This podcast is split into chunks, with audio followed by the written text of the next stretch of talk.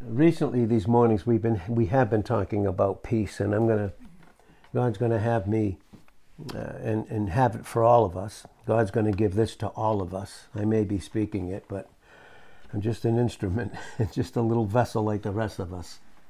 We've been sharing uh, certain scriptures, and and I'm just going to read these, and then we'll we'll get into uh, what God has for us and what He has for us everything that he's going to tell us this morning and that he has for us, he's already finished about us in Christ. That's our position. Now he wants it to enter into the depth of the inward man in our experience. So in Romans 5, verse 1, it says, Therefore, being justified. I want us to think about that, and I'll think about it with you. Therefore, being just, justified by dependence. Listen, that is incredible. And let us not just go by those verses. Let us let us not do that. Let us not let us not do that. Let us just concentrate and listen. Because it's saying, therefore, our being, what is our very being? Our very being is the fact of one of that has no guilt and no condemnation.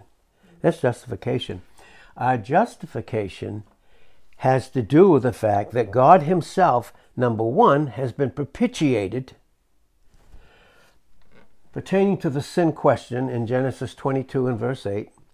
And that's why the message of John the Baptist was preparing the way for Christ to come, and he could come because he, in John 1:29, would be the lamb that takes away the sin of the world, not personal sins, sin of the world, so that he could come and preach the forgiveness of sins. And whosoever would receive him, in John 1:12, he gave them the right, the power, the authority to become the sons of God, even to them that would believe on his, per- his name, which is his person, and his accomplishment of his work that he did for each of us individually. So, therefore, being, our very being, is, be, is, is justification, and it doesn't have a thing to do with ourselves. It's all Him, it's by dependence on Him. That's why it says in Ephesians 2 8, you and I are saved by grace and, and through faith, it says, through dependence. And even that is not of ourselves, thank God. But it is the gift of God and not of works, lest anyone should ever boast. Because we are his workmanship.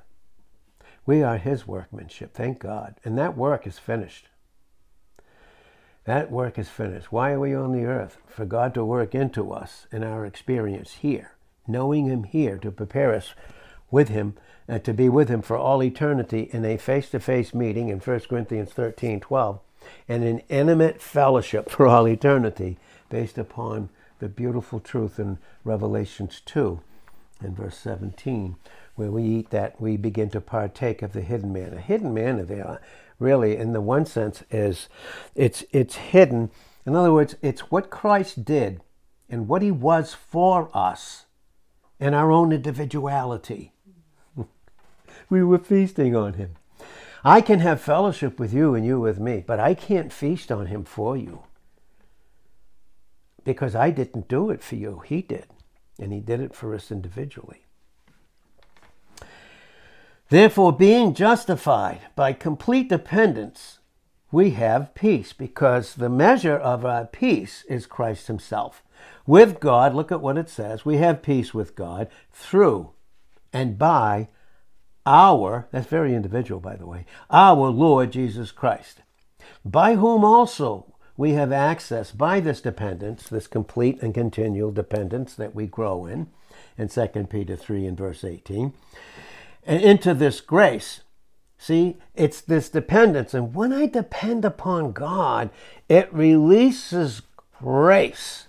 and that's where his love flows through in the light of the scriptures into his into this grace that causes us wherein we stand opposition is we stand we're stand, and that doesn't change. Our standing as our position, doesn't change. Now, our condition or our state may, but it's still not based upon anything about ourselves.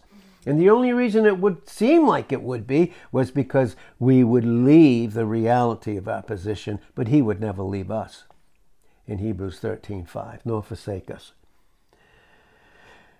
Into this grace when we stand, and then what? We rejoice in hope, and hope here again is that guarantee that Christ is in us in Colossians 1 and verse 27. So when I read Romans 5, verse 2, I never see it outside the reality of Colossians 1, verse 27. Christ in you, the hope of glory. Did he finish the work? Are we hoping that he does? Or did he finish it? That's hope. It's guarantee that we have in Christ of an absolutely glorious future. But right now we suffer. Now to suffer righteously in Philippians 1, verse 29, it is given unto us not only to believe on him, depend on him, and receive and have this depth of, of this oneness through the power of his resurrection, to believe on him, but also to suffer with him. And we suffer with him. And when we do in 2 Timothy 2, verse 12, if, if we suffer with him, what do we do? We reign with him. That's our position. So he brings the reality of our position in a depth of fellowship that only suffering can bring out. Because all his suffering, what did it bring out? The unbelievable glory and majesty of his Father, where he too, as a man, yet still God, as a man would go to be with him in the glory. We see the fulfillment of that in John the 13th chapter and verses 31 and 32, based upon the fact that he did finish the work even prior to the cross, but went there to demonstrate and manifest what happened in John 17, verse 4, and that thereby he was glorified in John 17, verse 5. Our glory is the fact that Christ is in us. We don't glory in a thing outside of him. But we are there in our position. That's what it means. That's what God is saying in Job 36, verse 7. He never removes his eye from the righteous. He never removes who we are in his Son being the very glory that he's made each of us. It didn't have anything to do with us, but it's in us. It's in us. It's not of us or anything we did in 2 Corinthians 4 7, we have this treasure in these fragile clay jars that the excellency, the excelling power, may be of God and not of us, but still that treasure in growth in 2 Peter 3, verse 18, in an experiential growth, rubs off on the vessel. And oneness in the experience is created, which is the equal of how God sees us in our standing and our position in Christ. We have peace with God we have it. We have this peace with God, and we rejoice in the hope of the glory of God. Now, that peace has been, is Christ Himself in Ephesians 2 and verse 14. He is our peace. If you read that, it's some beautiful scriptures in there that bring this reality out because when we get into the epistle of Ephesians, it's the height of the heavenly position of an individual, man or woman, in Christ risen. that's our position. And that's how God sees us. Even when He lovingly chastises us and corrects us, it's based upon, there wouldn't even be correction if it wasn't based upon who we already were. You read that in Hebrews, the 12th chapter, and look at verses 4. You look at 12 1, up to 4 and 5, chastisement, and all the way to the end in verse 29. Because He shakes let me tell you, the enemy, and the enemy wants to shake us from the things that we can't be shaken of. When God does the opposite, He shakes us so that we can and gets all those things that shake us bad teaching, no teaching, satanic oppression against believers, even when we know the truth and then get in new circumstances and situations, is it still the same? Will he still be faithful? And the lie is, Jesus, it might not be. He may not be. Fact of the matter is, honestly, it's not so much that he is faithful. Fact is, he is faithfulness. He can't be anything other than who he is. That is who he is in his very nature. He's faithful to himself. And in himself, he gave us his son. How could he not be? Faithfulness to us on a continual basis. This is what the enemy comes against. Ephesians 2.10, uh, 2.8, For you are saved by grace through faith, and even that not of yourselves, thank God. The, the keeping power, the, the dependent, what we're depending on is his, is his keeping power. 1 Peter 1 5, we're kept by the power of God. That power in 1 Corinthians 1 and verse 24 is Christ, the power of God in the wisdom of God. Need power? You have it in him. You need wisdom? You have it in him. If you lack it, James 1 5, just ask. Because you ask as a child, and what would a father deny? His child and the life that he gave that child to begin with. It's not of works. That's bad teaching. That's no teaching. That's the enemy. That's the accusation against the Christian, even with, with declarative, knowing truth. But, but when it's not worked into the experience, do I experience the reality of how God sees me? Do I have His view? No wonder it says in Song of Solomon 4, verse 7 You are all fair, my love. There's no spot in you because that sacrificial lamb, that sacrificial lamb in Leviticus, the first chapter, in Leviticus, we see in the uh, 12th chapter, and we see in Leviticus, the fourth chapter, and, and we can see in Numbers 19, verse 2, there was no spot or blemish in Christ who's the sacrifice. And he has become our life. Boy, we need to know, don't we? He constantly needs to remind us who he's made us to be in the Son of his love in Colossians 1 and verse 13. So it says here again, for we are his workmanship, finished and working it in. That's Philippians 2 12 and 13. Work out your own salvation. Well, if, if God didn't work it in, what could, what could, he, could be worked out? That answers James and Paul's whole argument. We'll get into that this coming week about faith that faith that that proves proper works and proper works that prove faith and both are of Christ himself. Philippians 2:12 work out your own salvation with a reverence and trembling. Why? For it is God which works in you. Notice that? Both to will and to do of his good pleasure. And if it's his good pleasure, is he relying on me or the pleasure that his son accomplished to him and for you on our, on our behalf? Because it was only him who pleased, and that's who he said in Matthew 3 and verse 17 at his beginning public ministry, Christ 30 years in obscurity, just like you and I, the mundane things of every day. every single day. Did you know God is using those things to prepare us? Like we have no idea. To prepare us. And we think it's just time. It goes into eternity. It's preparing us for eternity. He said, This is my beloved Son in his transfiguration on the mount in Matthew 17, 1 to 5. He said, This is my beloved Son, in whom I am well pleased. The instant that Peter, who spoke up, and usually when it's God that doesn't speak first, it's the natural man in us that will do the speaking or the thinking. And what did he do? Let's make, because Moses and Elijah appeared there. How should I interpret that? Well, who was Moses? He was, he was those of the legal covenant. But they still believed Christ. There wasn't a covenant, their own keeping it, that they were born again. It was the sacrifice that they brought, just like Abel did. He, he, to get in God's presence, he had to bring the right sacrifice. That's why Cain wasn't allowed. He didn't bring the right sacrifice. And that's why everything about the world system is the wrong sacrifice having to do with self and not God. That's what religion is. That's what works are. And so called even Christianity. And when it's not Christ, his person, and the accomplishment of his works, it's called Christendom. People, even born again, functioning in a system where Christ isn't.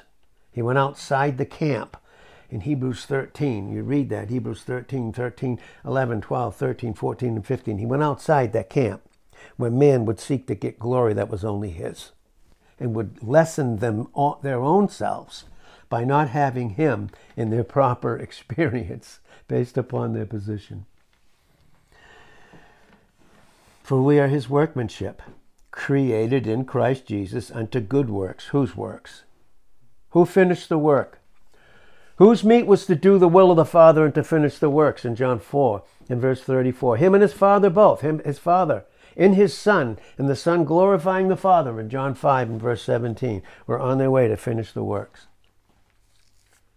And he did in John 19 verse 30. He finished the works. That included the life. That included him as him himself in his own person as the vine, we as the branches, where he would produce the fruit. Even the fruit is of him and nothing to do with the old. Trying to do something, trying to finish what's already been finished based upon a lie, bad teaching, no teaching.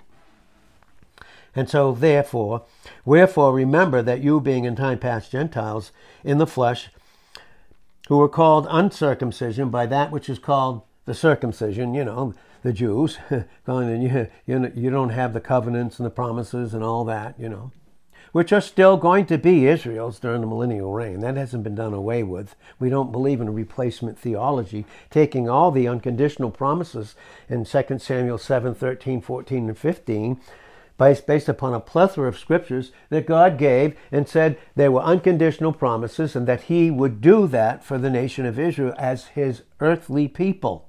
But we're in Ephesians, we're His heavenly people. We're His heavenly people. And He wants us to know that and not and called circumcision in the flesh made by hands, by works. That at that time you were without Christ, being aliens from the commonwealth of Israel and strangers from the covenants of promise, having no hope and without God in the world. How many Christians that are born again function like that? Through bad teaching, through no teaching. But now in Christ Jesus, and how many, oh, do we need to know this constantly? You who were sometimes afar off were made near by the blood of Christ. There always has, there's a sacrifice. We draw near because we have the sacrifice, Christ. For he is our peace. Notice that? He is our peace. We, he is our peace, who has made both one and broken down the middle wall of petition between us, and having abolished in his flesh, his body, by the way, didn't have a fleshly nature like we did. He never had a sinful fleshly nature. He had a human nature. Again, there's all kinds of wicked, bad, evil teaching on that. Having abolished in his body the, the, the, enmity, that hatred that he was dealing with, even the law of commandments contained in ordinances, for to make in himself of two, two, one new man, so making peace, that he might reconcile both unto the uh, unto Christ in one body by the cross, having slain. That's past tense. Having slain the enmity the sins and the hatred and all that that would be associated with it in himself. You know, when in, in, for instance, in the King James, where it says that he has slain the enmity thereby, the proper way is he, sl- he slew the enmity in himself. Listen, he did that on our behalf. Any hatred that we would have towards God has been crucified. He's our life. God, help us to understand. And then came and preached peace to you. What he's doing this morning. He's telling us, listen, it's peace. Remember, do you remember we said recently, last week, that uh, the Jews were in the upper room in John the 20th chapter? They were in the upper room for fear of the Jews, the legalistic covenant. For fear of the Jews.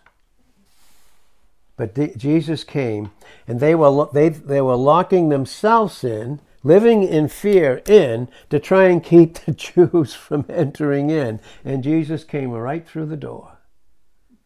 And first thing he said unto them is, Peace be unto you. He comes right into the midst of our circumstances. And sometimes the enemy wants to come in and wrapped out in fear and these walls of fear and worry and doubt to keep his love out, to keep us there I know this is true, but I have fear. I know I should have peace, but I don't. And there's fear. But love that's completed it's completed in itself about the individual casts out fear because fear has torment. Has torment, kolasis, torture, punishment, fear, fear, fear. He came and preached peace to you which were far off, and to them that were nigh. You know what he's teaching? He's given us the message. And as long and to them that are nigh, how close are we to God in Christ? You tell me. In that position, how close are we? Can't get any closer. But then when we realize that and rest in Him, we can go out and tell others. You're far off, but His love is so near right now. That's, that He's right there for you right now to receive. And He's right now for us as believers. Right near us with that peace to give us. For through Him we both have access by one Spirit unto the Father. That's what He told. Now, if you continue in John the 20th chapter, finally when Mary, she, she went, and she went, she went in fear to the tomb, but it was empty. and the empty tomb revealed to her, and yet to be experienced, that she was looking for a dead Christ. You're looking for a dead Christ. You ever think it's over? You're dead. Your dreams, everything, your plans, and maybe they were yours and not his, but his plans don't fail because they're based upon his son. He knows the, the thoughts that he has, the plans in Jeremiah 29, verse 11. They can't fail because his love who, in who he is performed them. And love in 1 Corinthians 13, 8 never fails and never allows fear in. And God has not given us the spirit of, of fear in 2 Timothy 1, 7, but of power. That power is Christ. He's given us all the power we need. It's not of us, but it's in us to have faith and depend upon. He's not given us a spirit of fear, but of power. And power keeps fear out, so now I have love. And when I have love, when I'm loved, I have a well disciplined mind. I know how to think right towards God and towards myself and towards others. Saved and unsaved. I know how to think towards them. And even the truth that I that we may preach and teach by the pure grace of God through the power of the Holy Spirit, even when it's correct, and when those that don't teach correct things, you're not coming against them. You may be against what, what's being taught, but you're never against them. And the enemy would try to use it to convince them otherwise. and that's the adversary. Because in 1 Corinthians 16, verse 9, there may be a great and effectual door open unto you for the preaching of the gospel. And there are many adversaries. And it could be the adversaries that are placed before you that need that open door of the preaching of Christ. And it's going to take patience and long suffering. Lifelong lessons until we see him face to face. So now, therefore, you are no more strangers. Doubt? That's strange. Fear for a believer in Christ? That's very strange. Worry? Oh, fear. God thinks something bad about me no matter what? Oh, that's strange. Matter of fact, don't, don't think that it is strange in 1 Peter 4.12 when the fiery trier is to, is to try you. Because all it's doing is, is consuming that's those strange things like fear, doubt, and worry. And that's what the trial's doing. It's to purify your dependence on Him by consuming all those other things that aren't of who you are in Christ and who I am in Christ. And you're, you're no more strangers, but we live that way in this world system in 1 Peter 2.11. We're, we're pilgrims and strangers in this, just like Christ was, just like the apostle was, and just like we truly are in Christ in John 17, verse 14, and John 17 and verse 16. You are what? Foreigners. Strangers and foreigners. Foreign in the sense that we're in this world, but we're not of it. We're not of it. You know, you're a foreign. You're strange. You're foreign. Yes, and thank you. You can be too. In Christ. And you can be fear and worry and doubt can be strange to you also. And then you can live as a stranger so those things don't affect you in Christ like he did. Nothing ever moved him, by the way. Ever. Now you are therefore no more strangers and foreigners, but fellow citizens with the, with the saints And you are one, by the way. There's not a certain class of special saints that did enough things. We had a sacrifice of a certain saint. Finally, I didn't know what to do, so and it went and it was offered up as a sacrifice. And it's no more.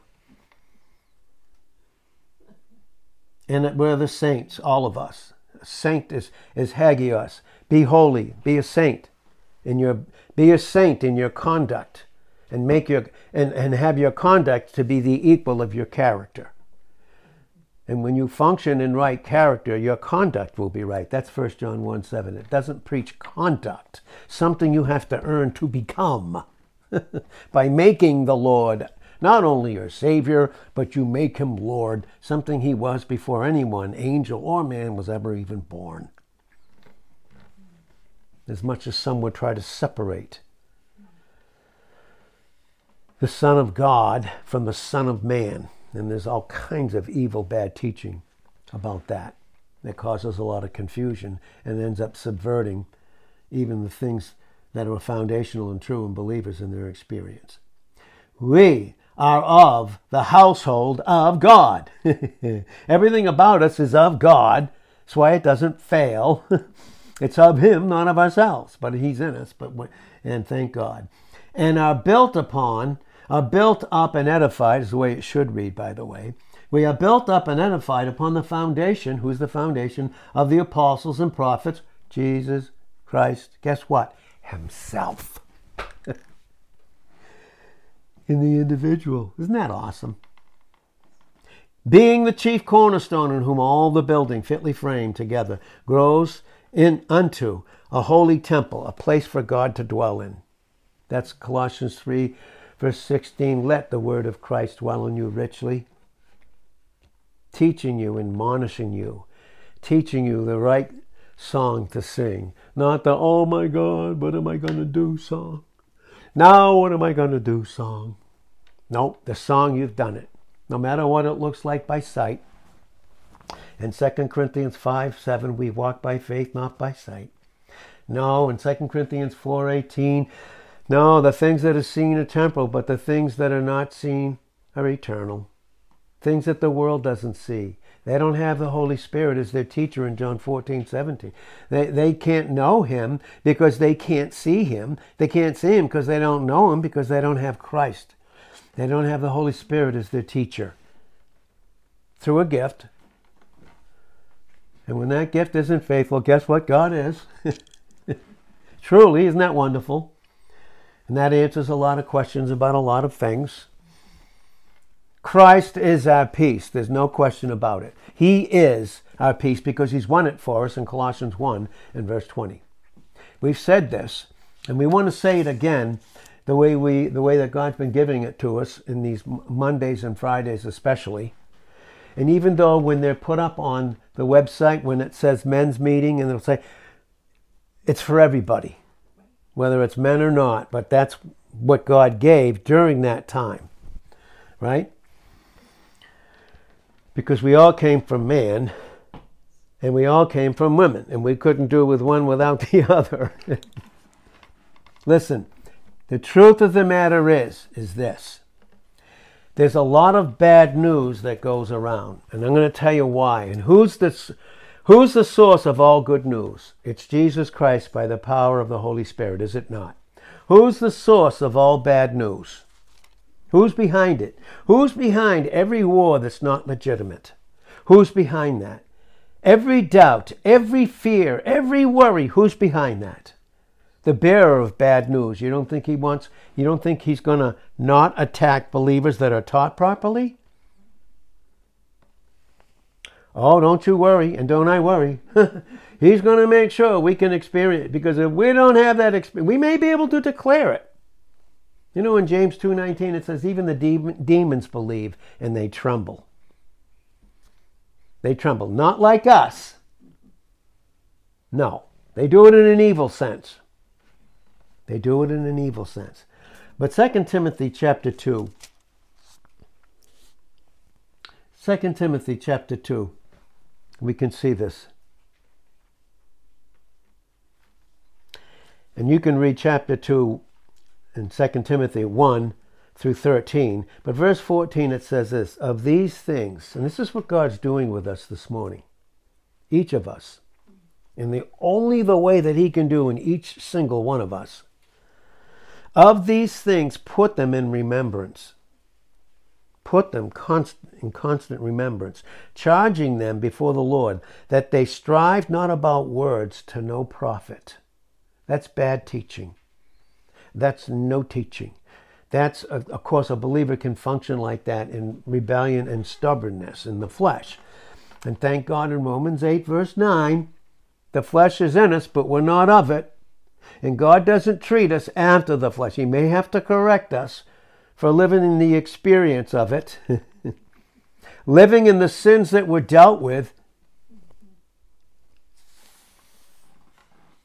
But it's loving chastisement in that case. But give that they strive not. Stop getting involved about words to no profit. Why? Because there's the for what? The subverting of the hearers. The, the subverting. What does that mean? It's catastrophe. That's where we get our English word catastrophe. That's where we get that. It means to turn upside down. To turn you upside down. Bad teaching, no teaching. Or even when I know it, the fear comes in the worry, the doubt. He's trying to turn us upside down. Can he turn us upside down in opposition? No. Can sin even touch that? No. But what about the experience? Oh, yeah, that's the experience. To turn upside down, to upset, to overthrow. He wants to demolish us. The thief in John 10 10a comes to steal, kill, and destroy. But Christ said, I am come and he's coming right now through his word by the power of the Holy Spirit. I am come that you may have life. Not only that life, but grow in it in its abundance. In John 10 10, in the B part. To subvert and overthrow and to turn upside down all that teaching that we've, that we've already been given. Because that word catastrophe is from the Greek word kata, K A T A. It's a literally primitive primary particle down. To get us down in the place or time where we are in our experience. To subvert and to overthrow us. To turn us upside down in our circumstances and situations in that particular place or time where we are. And it always denotes opposition. Opposition. Distribution and intensity. He wants to oppose us and keep distributing all those lies, the fear, the doubt, the worry. Keep distributing that, and he wants to intensify it. Just like God, the opposite, is so for us in Romans 8, verse 31. He's so for us. He's constantly distributing in our experience the depth of the value of our position in Christ and He wants us to grow in the intensity and maturity of it so that we become no more like children tossed, listen, to and fro by every wind of doctrine that comes down the pipe. You may not even have to know the terms that they are. You may not have to know what is the term Lordship Salvation. You may not have to understand it in all of its intricacies of lies. You may not understand covenant theology fully replacement theology fully, annihilationism fully, universalism fully, but you can still experience the negative effects of it. That's why we need positive truth, the foundation built first. The bad news, and that's delivered in Christendom, and that Christendom is not where Christ is. The enemy comes in, again from that word, catastrophe, catastrophe, to twist to reverse our thinking. I trust you. Now he's going to reverse it. He wants to twist it. And he wants to mix our thoughts, fear, doubt, worry, with the Word of God. To twist, to convert, to turn self back and, and away from Him. oh boy. Because the base of that word, trophe, T R O P E, the base of that word literally means to turn, a turn or a revolution I'm going this way. I'm trusting you. Then the fear, the doubt, the worry comes in. The enemy's trying to twist us and make us go right. And the only place we go back to is where? The flesh. Flesh. Deeper into bondage. And whatever those Christian circles are, that those bad news, that bad news that seeks to invade Christian circles, this is what makes it extremely necessary to function in God's proper order extremely necessary. Because when you function in order with proper teaching, you're building the foundation in believers so that they can be edified with these truths and keep all this other stuff out. Sometimes you can't avoid it, but that's what Paul was warning us. Read Acts 20, 24 to 32. There were men, wolves, uh, and men raised right up in Christian circles, Christians that were either ignorantly or rebelliously teaching wrong things. I think in a lot of cases, it's just plain ignorance. But ignorance not defined is still pride in some form if it's not dealt with. And it will lead to that rebellious and stubbornness. And that's what the enemy seeks to do. But all these attacks from the enemy have to do with the person of God's own Son, our Lord and Savior Jesus Christ, and his work in the scriptures, his work that only he could and did finish. These attacks from the enemy today, you think, they're not new. They're not new. First century in the be- very beginning of first century when the holy spirit had the apostle the beloved beloved apostle who he holy spirit did but he wrote it down the one that jesus really loved special. And that's all of us true truly. He said even now there are many antichrists. There are many antichrists. They're not teach what christ has finished and that you have to do something else. That teaching is comes is antichrist I'm not saying the believer isn't Christ. I'm not saying they could ever be possessed, but they certainly can be obsessed. Psalm 62 and verse 10. When he's not your expectation, based upon what he's finished in 62 5, and when you don't understand these truths and, and haven't been taught them. Fact of the matter is, those attacks are not new. 1 John 2.18, even now there are many antichrists. You've heard it says in 1 John 2.18 that it is the last time. We're eh, leading up to the last time back then. What century are we in? That's first century. Even then, there were many antichrists. 1 John 2:19 they went out from us. Why? Because they weren't of us. Because if they were of us in Christ, they would have continued with us. But they went out that it may might be made manifest that they were not all of us. And that can be Christians who function in the gospel and if if our gospel be hid in 2 Corinthians 4, 3 it is hid to them that are lost. And can a Christian function in areas lost in their life, holes that haven't been filled with the reality of who they are in Christ and what He's accomplished? Why? Because the God of this world. Listen, folks, when it says 2 Corinthians 4 4, the God of this world, it's the religious God of this world, all this false, bad teaching. They have been around for quite some time.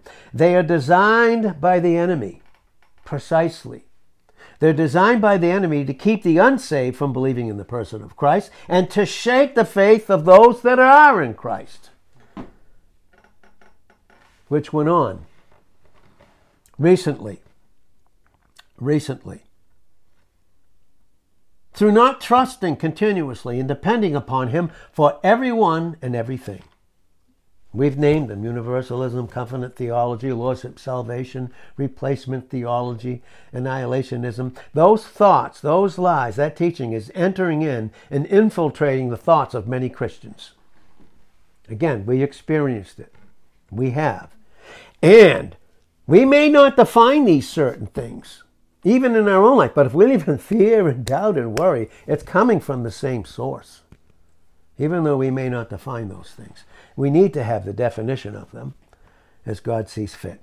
The reason for this, the reason is because that, that whole crowning thing, that whole crowning experience of all and everything was and is the presence of Christ. Boy, when he comes into the world, ooh, boy, did he shake up that whole world, didn't he? The enemy's world. But he came in. He was the seed of the woman that was promised in Genesis 3 and verse 15. Born of a woman, born unto the law to redeem them that were under it in Galatians 4 and verse 4. But he came at God's precise time. His very precise time. But he was not only the seed of the woman, but he was the seed of promise. 2 Corinthians 1:20 All the promises of God in him are yes, settled and amen. 2. For now came the person, our precious Savior, who answered to all revelations and promises, the ways and types and prophecies of God. He came. Oh, yes, He did. And if you and I are willing, He'll still come right into our circumstances and our experience when we submit our will to Him. Invite Him in. And He's always knocking on the door of our free will. In, in Revelations 3:20, desiring to fellowship with us, to go through whatever we're going through. It gives him greater glory to go through it than it would be to take us out of it. Furthermore, if Adam had never fallen, Christ did even better than if he hadn't. He brought us to a height that Adam, if he had never failed, well, the whole race of people that would never have accomplished, but obviously it never would have been. it never would have been and never could have been because there was only one way for man to be saved. And that was the Lamb in Revelations 13 8, slain before the foundation of the earth. That's the works were finished. Oh boy, if we could understand this. In Hebrews 4 3, we need to. I need to and I need to do it with you, and it's my privilege to do it with you. The works were finished from the foundation of the earth. All there is is complete dependence on it. Read Hebrews, the fourth chapter, all the way to the 16th verse. Beautiful. 16 verses. Beautiful. It was found all, because he came in whose person was found all that was worthy of God. Are we teaching says you got to make yourself worthy.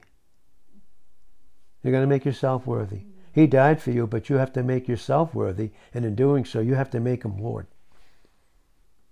You have to make him what he already is. It doesn't make any sense. All that was found worthy of God, and that was suited and met the need of every single individual. But the coming of Christ brought out this. What did it bring out? It brought out the awful truth that man is himself corrupt. He is. He has to bring us to that place in our experience as believers. So we don't function in that, that we're not. Man, man was corrupt. What's that? Genesis 6, verse 5. Genesis 8, verse 21. Not only the thought, but the purpose and design of man continually is evil. God is not in any of their thoughts in John 10, uh, in Psalm 10, verse 4. He's not in any of their thoughts. They thought in their own thinking in Psalm 50, verse 21, that they were just like God. But God said, I'm going to come and set those things in order. And when you function in order, the next verse says, you won't have to deal with his wrath. His justice unfulfilled in those that haven't received Christ. Thank God there's no wrath for us. John 3.30. Uh, John 3.36. 1 Thessalonians 1.10. 1 Thessalonians 5.9. There is no wrath for us. Christ took it, but plenty for those that are outside of him in terms of salvation. In salvation only. And when he disciplines all of us that are in his son, it's not wrath, it's loving correction. It's not making us pay for what his son already paid for. What a weird picture that would be. He would have to be disciplining his son just like us because it's the same life that we have. Man is himself corrupt, depraved, and outside of Christ, unsaved, or the flesh in the believer loves his own will. But that he hates goodness, that's the flesh. He hates goodness, divine goodness in a man manifested and declared in Christ Jesus. Mankind ruined and fallen, under the deception and pride of God's enemy, has become the enemy of God. You know, he wants the Christian to function, not as God sees them, but somehow now to cause them. Now you're the enemy of God. Who is our enemy? Who is our opponent? Who opposes us? Has God ever opposed us in anything in all of his nature? Where only goodness, mercy, compassion, truth, and, and as he reveals his nature, his essence and his character in Exodus 34 and verse 6. So as we wrap this up this morning, he has to tell us and bring into our reality, even to those who aren't born again, and even those who are born again. We can't serve two masters. Constantly has to teach us that. Can't serve two masters and not be confused. The truth is, is that God, when He manifested Himself in the most blessed manner and way that He ever could, in His own Son, man under the evil influence of Satan, God's enemy, became the enemy of God. He wants to make us angry at God. Christians, why didn't you come through? Why didn't you do this? Why didn't you do that? If you only had done this. You know what he's trying to convince us, and we're going to close. Remember the, the parable of the pounds in Luke, the 19th chapter? Parable of the pounds, and you can read it in that parable there about the pounds and, and the money that he gave, the pounds there. You can see that in Luke 19. But by the time you get to the one that had that one pound, didn't do anything with it, look what it says. In verse 19, and he said, Likewise to him be you over five cities, because he had five pounds, and he reinvested them by giving himself to Christ so that Christ could work in and through him. And another came saying, Lord, behold, here is your pound. Here's your one pound. But you know what? I kept it laid up on a napkin. You know why? Because I feared you. I feared you because you know what you do? This is what the enemy was con- convincing Cain. And he did. You take up that that you didn't lay down, and you reap what you did not sow. You're very hard, you're austere. The word austere here is austeros. In the Greek, it means you're rough, God. You didn't come through. Look at where I am. Look at what's happening to me. You're rough, you're severe. You're stringent to my taste now. You're bitter like new wine not matured by age, by his grace and truth. You're hard. And that's what the enemy wants to con- convince the unsaved and then convince the believer who functions in the flesh. Fact of the matter is there is this, but in perfect love, regardless of all that thinking and knowing it ahead of time, he still sent his son. Read Romans, the fifth chapter, in those 21 verses. 5 verse 6, 5 verse 8, 5 verse 10, so we could experience 5 verse 11. But in perfect love, God still came down in his Son in absolute humiliation, and he put himself at the foot of man. And what did man do? He lifted up his heel in Psalm 41, verse 9, and stepped on him and walked right over him. But still, he was beseeching man. And this is the truth. This isn't some fancy fairy tale or exagger- some false exaggeration of man's mind, but this is God's own word. It's his own love for each of us. He did that. That's the good news. The news in God's own recorded word in heaven and in earth. God needed to be propitiated. We brought that out concerning the sin question, and man needed a substitute to be reconciled pertaining to his sins, to be kept from a real and eternal hell. Hell is real. That's another thing. No, it's not. No. There is no hell. God would never do that. There's no hell. And furthermore, if there is, everyone sooner or later is going to get out. Forget the suffering of Christ, the sacrifice. Forget the Bema Seat. That doesn't happen anyway because it's not going to be a rapture anyway. All this lying, I'm telling you. These truths that we're teaching are in the minority in Christianity. The majority of it is the majority of it is is all this bad teaching. In, in certain areas. Not all of it, but in areas. And if a little, what does a little leaven do? Leavens the whole lump. Listen, we have peace. And we, we, we're going to go into it this week. But the fact of the matter is, believers seek peace when they already have it because they're trying to seek peace. Because really, the truth is, they want peace. They want to know that they're in a right standing with God. They want righteousness. They don't need peace, you already have it. They need righteousness. And we went into those things this week. So, Father, thank you for these truths and the continuation of them in your word. We just thank you and praise you. You're, you're the God of peace. Jeremiah 29, verse 11. He says to a backslidden nation, through the prophet Jeremiah, I know the thoughts that I think towards you. They're thoughts of peace and not evil. To get you ready to experience my settled plans concerning you. And they've all been settled in my Son, the Son of my love that I've given you to each individual. Thank you, Lord, in Jesus' name. Thank you so much. Amen.